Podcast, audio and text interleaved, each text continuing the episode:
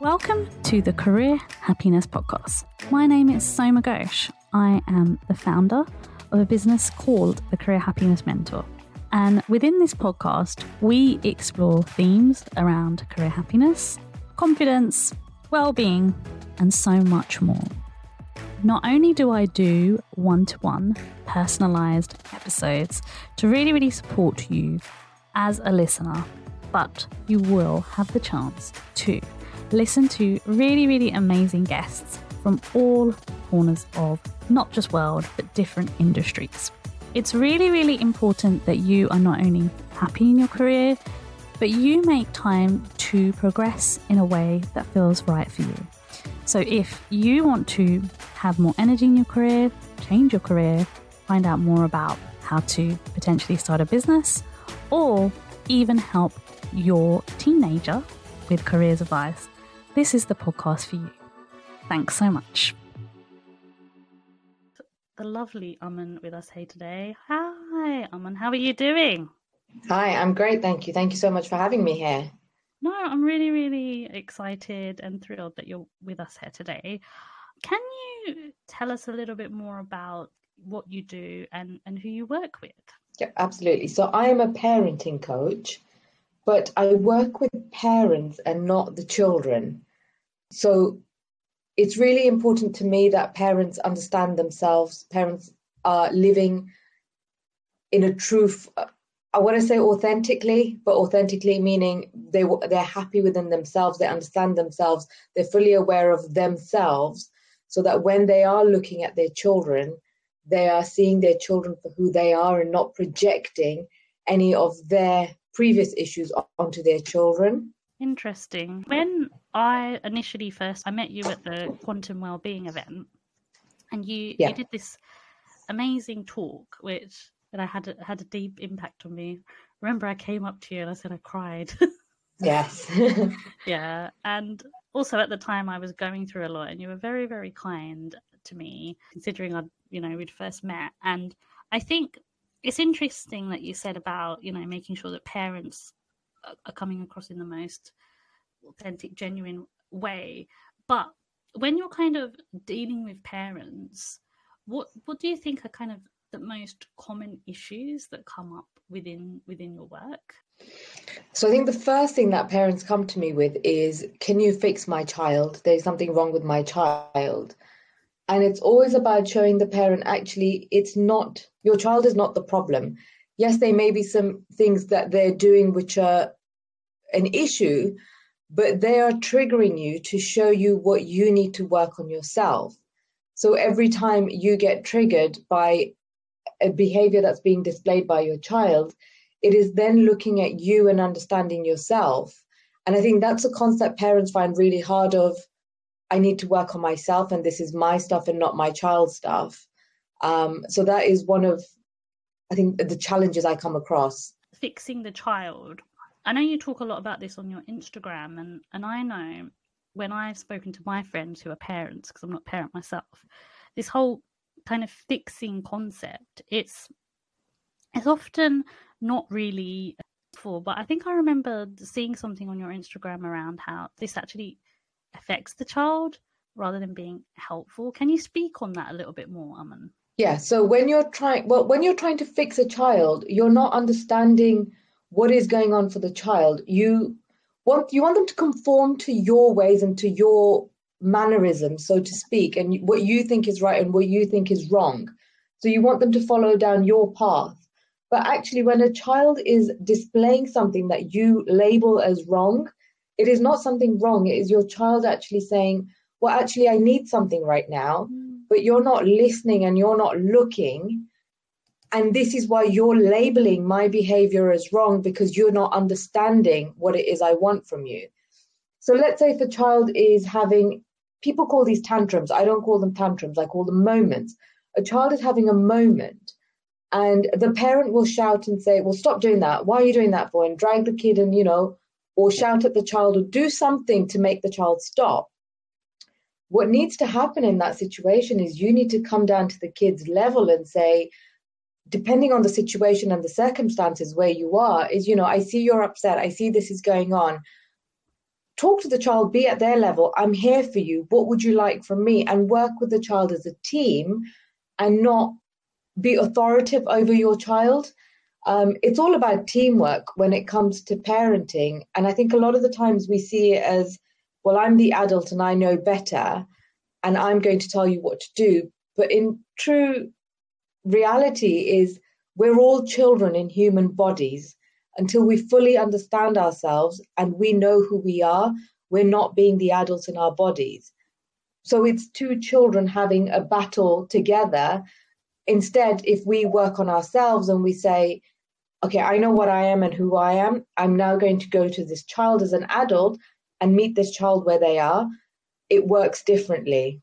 Definitely. And and I, and I do think as well when you were speaking there, it was making me think of because you know I've worked in schools before, and I mm. see this dynamic with teenagers, you know, teachers even trying to fix them through actus parentis, and that's also not helpful to the child. And often, what I've seen when I've you know worked with young people is that when you're trying to fix an issue, when the parents trying to put pressure on them academically, that has an impact. I mean, do you also work with parents of teens as well who are dealing with issues when they're in high school because I'm sure that can be a bit more complex because teenagers, you know, teenagers have a plethora of things that go on with them as well. Um, yeah. So teenagers is labeled as you know the challenging years, the hard years, but actually it's a whole de- development stage going on with the child when they're becoming a teenager they're understanding what can be done and cannot be done on their terms. Mm. And this is why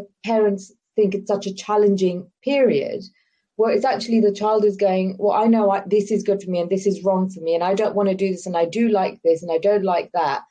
And when the parent puts the pressure on the child, or even teachers, I think sometimes teachers can get attached to children and they might see themselves in this child and they think, Well, I want you to thrive and do well because there's a bit of me that I see in you. And this is projecting. Again, parents, you know, project onto their children. I want you to be the best because my life was X, Y, or Z, or my life is X, Y, and Z because I've done all these things. And if your child is not at that stage or at that level, if you force them to do something, you're killing their soul, essentially. Yeah. You're not allowing them to express themselves for who they are and what they want them to what you what they want to be for themselves. You have rolled out a carpet for them and said, Well, walk down this carpet because this is the only path you're going to take. And what happens with teenagers is they will say, Well, but I see the path on the right or I see the path on the left. And parents, a lot of the times, will say, No, you walk the path straight ahead that I've laid for you. And that's where the challenges, I think, come with teenagers. Instead, what should happen is, you know, you the parents can say, okay, let's talk about your path. What is on your path? What would you like to do? What would you like? Let's go down this path together, you know, and see how we can work on it. Let's have some compromises. Maybe we take some stuff, you know, we go onto my path sometimes, and sometimes we go onto your path, and we do this dancing of moving along both paths as opposed to it's my way or no way. Does that make sense? Oh yeah, it makes it makes a lot of sense. I and I think it's interesting because it reminds me of this scenario. I'll tell you this story quickly. You'll find it very interesting. I was working in this school, and I was a parents' evening, mm. and there was this girl who was misbehaving. She'd been misbehaving since year seven, and bear in mind this was year eleven parents' evening, and I was sitting there, and she had issues with her dad mum and dad got divorced when she was very, very young. Um, and apparently, first day of school, I was told by one of the teachers. The teachers told me all these negative things about her, like that she was rude, that she was, you know, she, you're not going to be able to talk to her for a while, all these things. And apparently, on the first day, she threw a chair at the teacher. She was very, very angry a lot of the time. Mm. I mean, but nobody actually sat down and tried to understand where that anger was coming from. So what they did, yeah. sadly, is they gave her this mentor who would be with her, who really inspired her, and she really, really looked up to him. But literally on that parents' evening, what happened is the dad, the dad was there, and the dad was pressuring her to do certain like education path. She didn't want to do that, and so she walked out. And the dad Yeah. was apologizing, saying, "Oh, you know, my wife, ex-wife, has done this and done that." And uh, when I saw her one-to-one, she was wonderful. She was a wonderful young child. It's just Yeah. nobody was giving her that nurturing element. Nobody was saying to her, "What do you want?" You know, and I'm sure you see this in your work a, a lot of the time. Um, it's probably not Yeah. uncommon to you a story like this. I mean, in that kind of scenario, when you're when you're working with a parent like that, what what is it that you kind of what are the tools that you kind of give them to, to help because i guess it's a step by step process especially if that parent's very closed closed minded i imagine Yeah, so it's really interesting, but I recorded a story to go out today um, on parents who are not together and you know how to work with the other parents. So it's interesting this has come up. Hmm.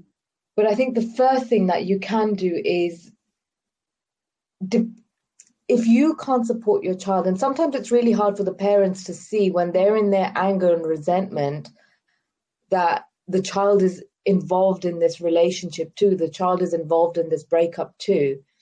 And I think this is where teachers can play a big part. You know, in year seven, they've shared with you that, you know, this kid has gone through this and, you know, you've learned, okay, there's a separation. What school can do is go, okay, well, this has happened to the child. How can we support this child going forward now? And try and understand the behaviors. The anger is there because of what has happened in her childhood, what has happened at a young age. You know, it's it's challenging when parents break up. I remember, you know, when I ended my relationship with my ex-husband, it was really challenging, but I had to make sure that when I was showing up with my daughter, I was leaving my sadness behind and my mm-hmm. anger behind. And when I was showing up with her, it was from a place of love. Regardless of what happened between me and her dad, I had to show up with love for her sake because I didn't want to then imprint what she thought of her father or how she turned out or what her relationships were going to look like in the future. And I think if the parents like the capacity to see that, and it's very easily done, and I think the only reason I managed to do it was because I was having therapy at the time and I was working through myself and you know I was dedicated to working on myself and I was able to see things a lot quicker. But I think schools can step in and you know schools can say, well, okay, this child has been through a separation we see that there is a problem with this child how can we get support for this child and it can be challenging because there's not enough resources out there there's not enough support out there for children. But even teachers you know when i always say you don't have to be a parent to be conscious. You can be anyone who's around children. If you're tapping in and you're conscious of yourself you can then support any child around you because you will understand well i'm happy and connected within myself and i see this other child is not looking right or this child is sad or this child is angry actually i have the tools to come down to this child's level and speak to them and connect with them and then i can support them through and when it comes to the situation like you said you know the father apologizing and saying well the mum has done x y and z it goes back to that thing that I always talk about is when you point one finger at someone, there's always three pointing back at you. People don't look at their behaviors and what they're doing and the impact that has on their children. It's always easier to look at that one finger pointing at the other parent and going, well, it's all their fault. Well, actually, there's those three pointing straight back at you. What have you done? How have you shown up? what have you done to support your child let's look at that instead of blaming the other parent because if you're showing up genuinely authentically connected on your child's level the future of this child will be different how this child shows shows up will be different you know with this girl if the father had shown up differently the anger may not have been there it could have softened No, definitely. And I think it's interesting what you're saying about resources, Aman, because I've, I mean, I don't work in schools so much now. I do, only do remote freelance work occasionally. I don't go into schools Yeah. as much now. But what I've noticed over the years, I became a careers advisor in 2008 till now. There, there was a lot more resources then, especially with pastoral care. And there used to be um, in one of the schools I worked in many years ago a very dedicated pastoral officer. I know in a lot of schools now they don't always have funding for that yeah. kind of thing, and it's interesting because I think the schools do try. In that school, what I used to find is, and this isn't in every school, and I don't want to speak on behalf of this school, but what I used to find is they used to kind of judge children who are in these situations because there was another child in that kind of situation in the same school and he was always getting in trouble but they weren't actually trying to you know have a come to a you know resolution to support um yeah. the parents either and i found that really really sad and i know it's commonplace in other things but deeper than that I feel that this childhood trauma that a lot of children are, are, are, carrying in the school, whether it's through divorce, death of a parent, which is something I've experienced. For me, I've spoken about trauma on this podcast before quite openly. When I lost my dad, it did have a deep impact on me. I didn't really do anything about it until my 30s. But yeah. you know, why do why do you think we don't normalize conversations around childhood trauma? And is this something that you feel we should start dealing with earlier? So I think one reason is because our parents never talked about it. Our parents have been through things and they so again I don't I've moved away from the word trauma because it's a trauma if you attach meaning to it and you stick to the story. It can be an experience you've been through and then depending on how you relate to that experience, it will either be a traumatic experience, it will be a experience something you've been through and you learn from it, which gives you an opportunity to evolve. I'm hoping that makes sense. Yes. Yes. Okay, perfect. So with an experience in brackets trauma, what happens is, you know, in the old generations, people never talked about these things. Something happens, you just brush it under the carpet and you get on with life and you pretend like that experience did not happen because you don't have the tools to even comprehend what has happened. You don't have the tools to even, you don't know who to turn to to basically speak about this experience, depending on what it is, obviously. There's no support out there for you. So you brush it under the carpet, and then your children have seen, well, actually, my parents went through this and they've never talked about it, and I don't know. And I don't know what this is oh, I'll just do what they do. They never spoke about it and we'll just move on in life.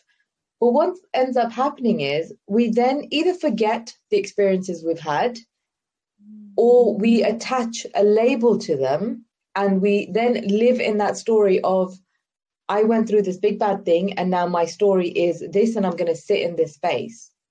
Or if you forget about it, you dissociate. And I'm one of those people who had dissociated from my experiences in my childhood. So you go about your life not remembering or living in it. And it's both of them serve you because if you don't remember it, you can't, you're not attached to anything. You're just moving through life without any attachment to a story from previously. But if you're moving through life with an attachment to the story of something that's happened to you, it's giving you excuses and opportunities subconsciously. This is, you're not doing this consciously to then live in this bubble of yours and say, I can't do this because this happened to me and that was bad. And now I'm going to stay in my bubble because it's really safe in here and it holds you back. But actually, if you look at it as, okay, I went through this big experience in my childhood, if I can sit with it, sit in the discomfort of it, because if you've labeled it a trauma, it's a discomfort. If you've dissociated from it, it's a, again, it's something that you're not aware of, it's a discomfort. You sit in it and you work through it. You then come out the other end and you can look back at it and go, that was an experience I went through. Yes, it was very challenging. And I'm not saying it was okay to have gone through that experience, but I've got these lessons from it. I now know that that experience has taught me X, Y, and Z, and I can move forward from it. And I think a lot of the times what the problem is people don't understand or realize that their trauma doesn't limit their life. It's not, there's more to it. You know, you go through these experiences. And again, I'm, I'm going to speak now from like a soul level. We go through experiences so we can evolve as a soul. So if you look at experiences and you go, okay, I went through this. Like, you know, mm-hmm. for myself, like I've spoken about this, you know, I've been through sexual experiences. People will call it a sexual trauma or abuse, and I call it a sexual experience. You, I've been through it. I have sat in the discomfort of that and I have understood the experience I've been through, what I learned from it, and the person I am today because of those experiences. If I hadn't been through that, I wouldn't be this person today. I wouldn't be able to help people who have been through similar situations because I wouldn't understand.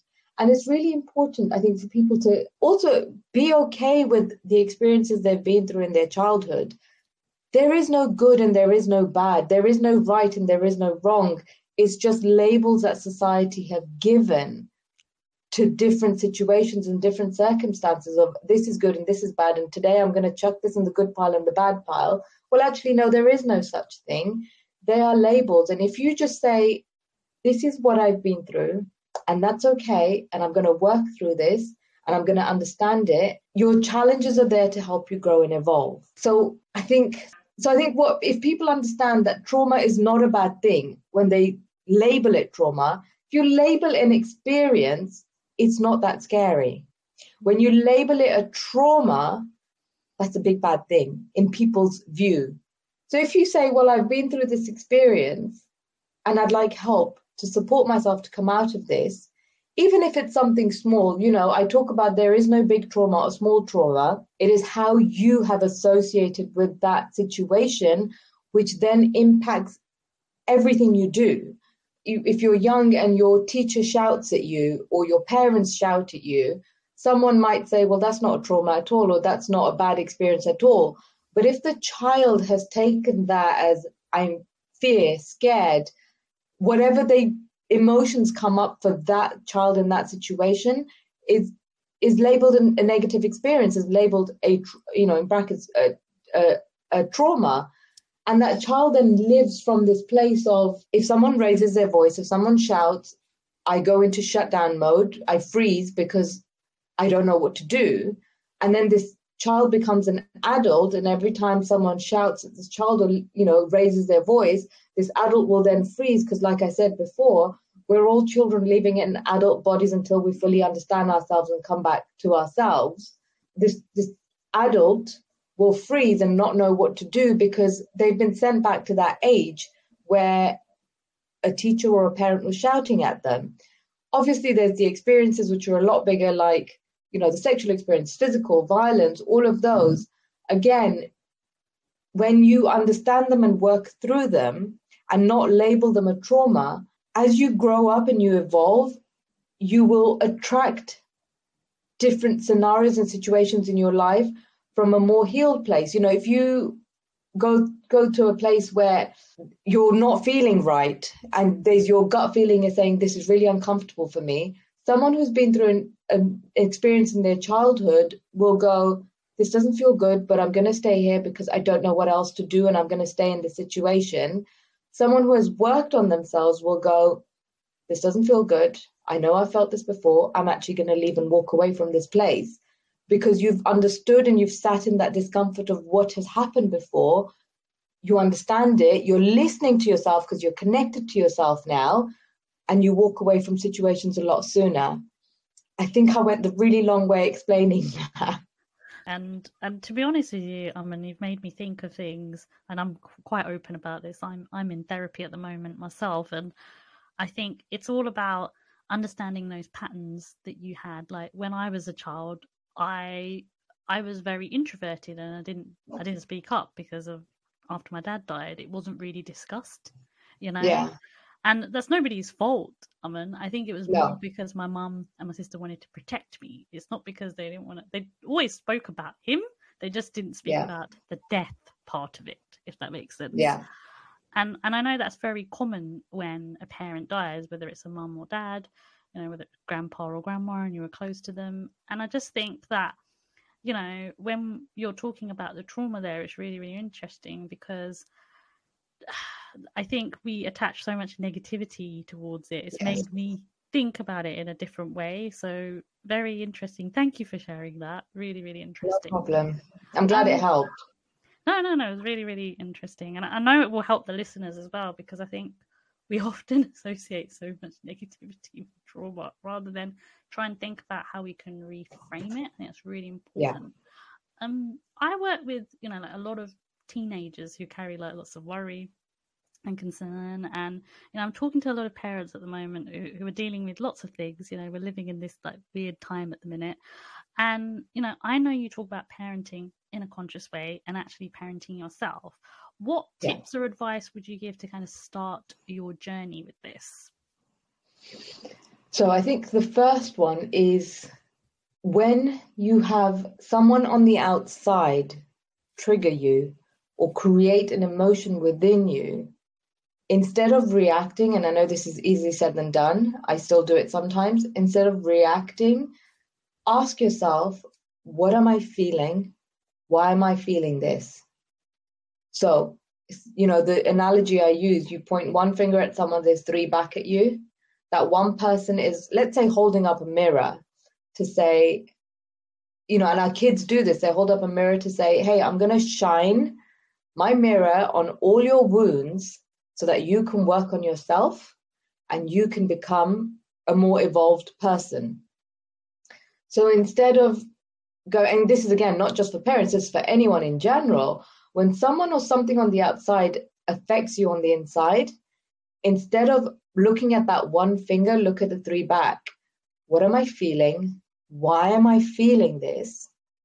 When have I felt this before? and sit there and just journal on it. And if you can't do it in that moment, do it later. But I think, you know, someone reminded me the other day is when you're being reacted, just take a few deep breaths. Deep, a long breath in, hold it for a second, breathe out, hold it for a second, because that just regulates your nervous system. And then you can deal with the person in front of you from a non triggered place because you've now gone and calmed yourself. But later on, go back and say, why did I do that? Why did I feel that way? Why was I reacting this way? Why did their behavior make me feel this? You know, a simple example I'll give you is with my daughter recently. Oh, I've got a new puppy.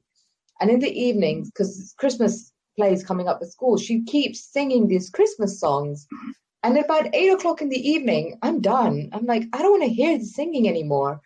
And I'll just be like, I have to zip it, please. Like, I just need silence. And then I reflected after two days. And yesterday, when she came home, I was like, look, I'm really sorry.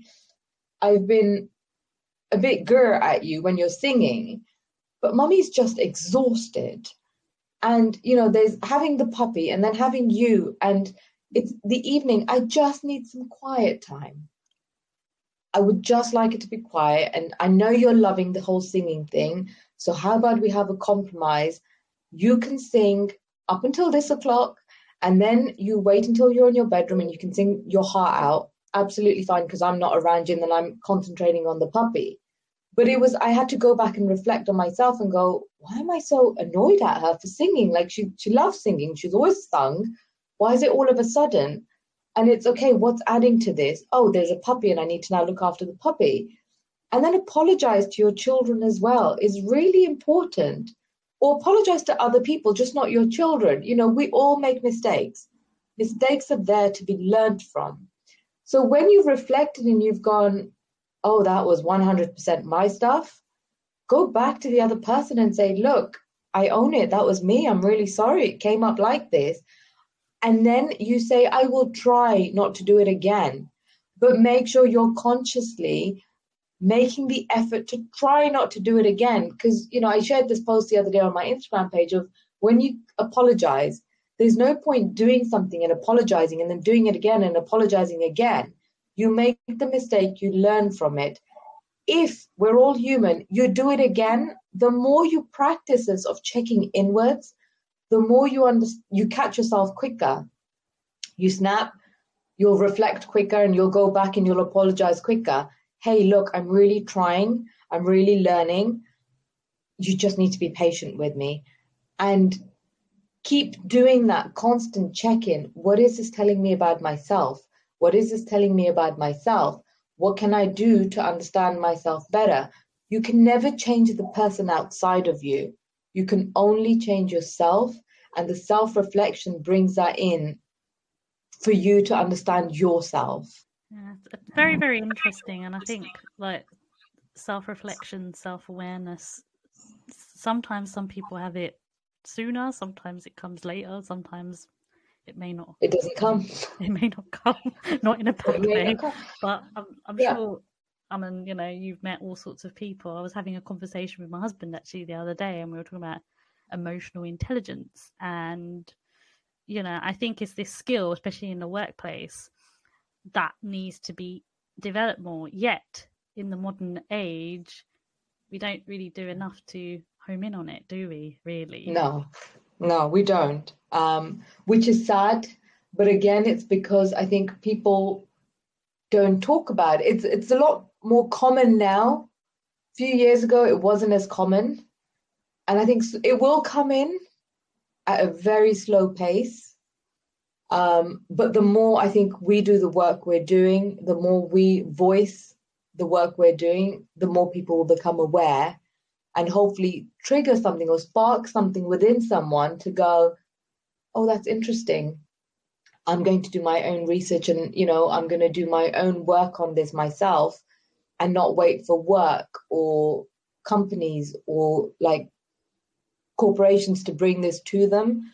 Hopefully, doing this work will pass it round to everyone else. You know, it's that ripple effect. And I'm hoping that's what happens with it. Yeah, no, definitely, definitely. Um, can I just ask on that note, actually, um, like, obviously, I know that you have this business now, but what were you doing work-wise before you, you had this business? So, um, I was a dental practice manager. Um, I've been in dent in dental since I was 16. So I was a dental nurse, and then I became worked myself up and became a practice manager. Um, so something completely different, still helping people, but in a different way. That's really interesting. Very, very, very different. Um, But I'm I'm sure you met all sorts of really, really interesting people in that job because you see all sorts of characters in in surgeries yeah. and places like that. It's been very interesting. Um, coming back to kind of young people, I just want to ask kind of like this question because this is something that I'm seen. I kind of saw it last year when I was working in a school. You know, this pressure for young people to su- succeed and do well and stand out. And I know you've spoken a little bit about this on your Instagram, and you did a brilliant story with with with your daughter talking about this. I remember.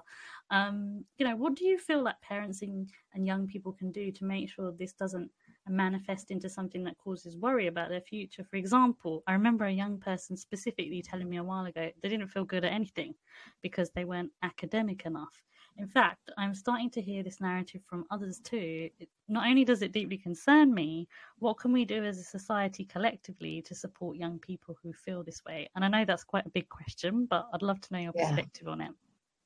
So I think it all starts at home first. It's if the parents are projecting onto the child of you need to be X, Y, and Z, that's the pressure put on the child there straight away um, you know, it's that story that my daughter did on my Instagram page. It was her talking about a kid at school who has got this pressure of she must be the best at everything. But when she goes to try it, she actually just shuts off because she doesn't know what to do because she's got that pressure of I, I must be amazing, I must be the best. And then she goes to do it and her brain's gone off. And then she's not being, she's not, um, oh God, I've lost my word there. She's not then bringing that, you know, level of what her knowledge onto whatever she needs to do because her brain has gone to switch off mode. So I think what needs to happen first is parents need to stop pressurizing their children. Your child will go through the journey they're supposed to go through. I think that needs to be understood first. They, whatever path they choose, always be there open, waiting for them to support them if they need the support yes, you can guide your child. So instead of, you know, that analogy I talked about, rolling the carpet for them, instead of rolling the carpet for them, hold their hand and say, okay, what would you like to do? I think this and you think this. Let's see how we can compromise. Now, how can we do a dance between your carpet and my carpet while we hold hands together and take this path, this journey down together?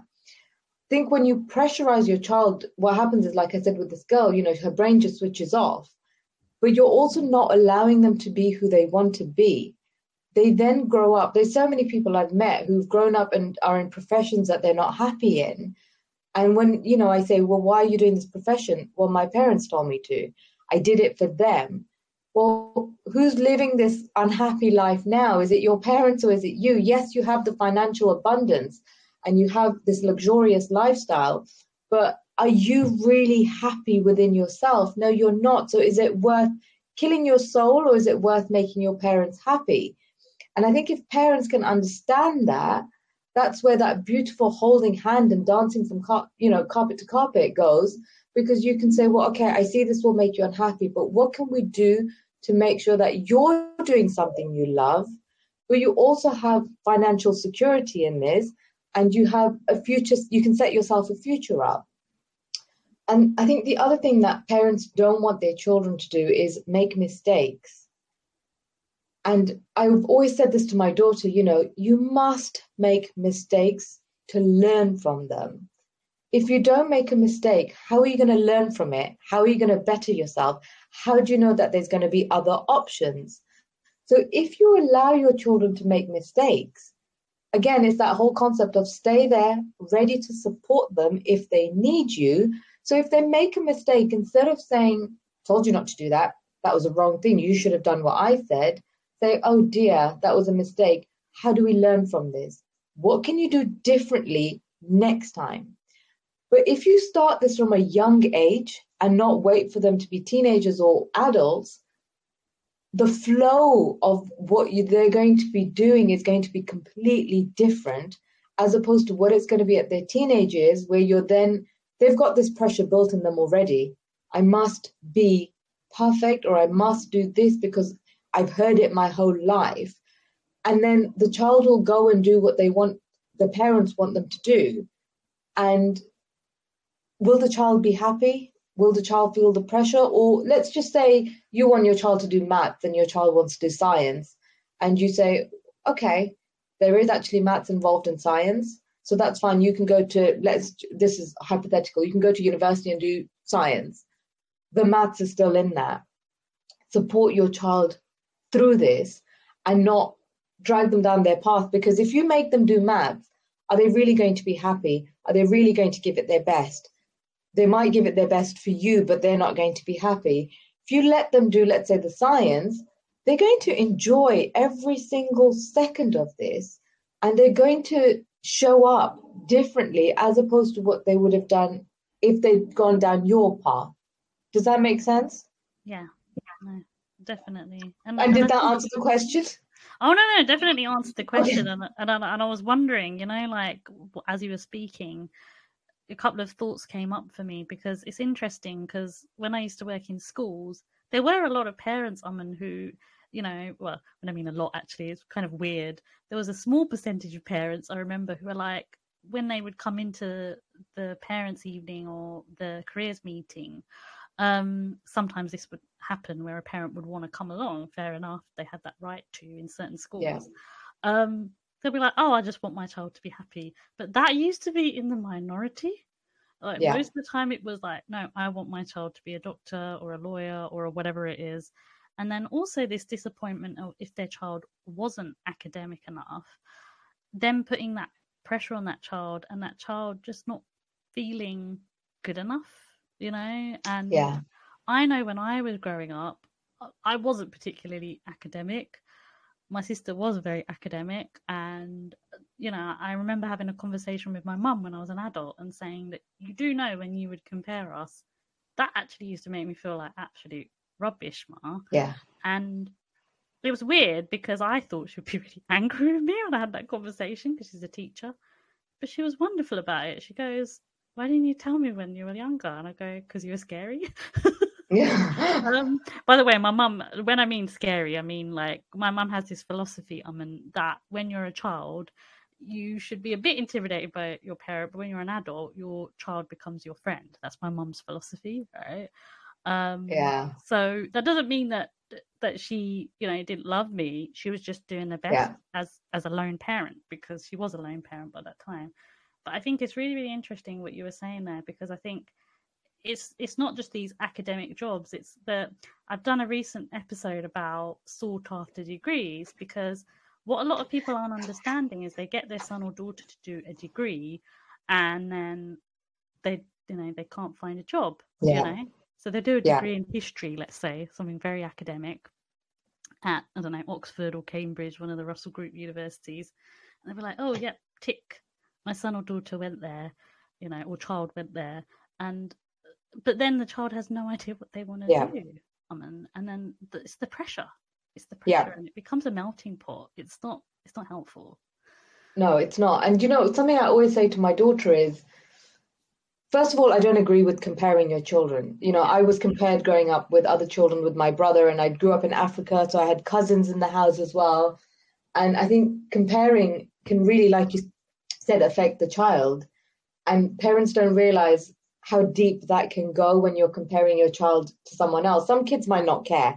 Some kids might really get affected by it. But another thing I always say to my daughter is we can't all have the same jobs. Just imagine we all did absolutely this everything we did the same.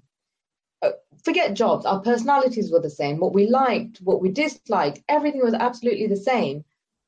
The world would not be a nice place we all have different places to do different things, to be different people, so that we can bring this community together of difference and not, you know, again, I, I don't know why I'm using this analogy a lot today, but it's walking down that straight path. If everyone walked down the straight path, what would be happening around you? Nothing. And it's really important, I think, for parents to understand that your child doesn't have to be X, Y, and Z because you want them to be that let them be what they want to be, and that other job will be taken care of by someone who wants to do it and not, you know, the financial security can come through different ways and not just the label of the jobs. And like you said, kids go off to university, they come out, and then there's this whole thing of, well, what do I do now? Because there's no jobs for me. If the child would have chosen something they wanted to do and researched it themselves and gone, well, okay, I can do this, and I know when I leave university, I can go into this profession, into this company or this whatever, because I've really looked into it and this is something I'm interested in. It's a huge difference. Yeah, definitely. And it's been really, really interesting over the last like five, six years. Just before I started my business, actually, Aman, I spoke to this young boy. He was such a um, kind of uh, like he had such deep thinking for like a 17 year old we were talking about what he wanted to do, and he said, "Oh, both my brothers have gone to uni, and I don't want to go to uni. I want to do well. I want to go to uni, but I want to do a degree apprenticeship."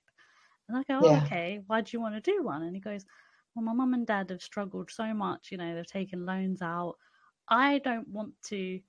put them in that position i want to start earning money like as soon as i've done my a levels and I was really kind of taken aback by his way of thinking that he had that much empathy and understanding that his parents were struggling, basically. Yeah.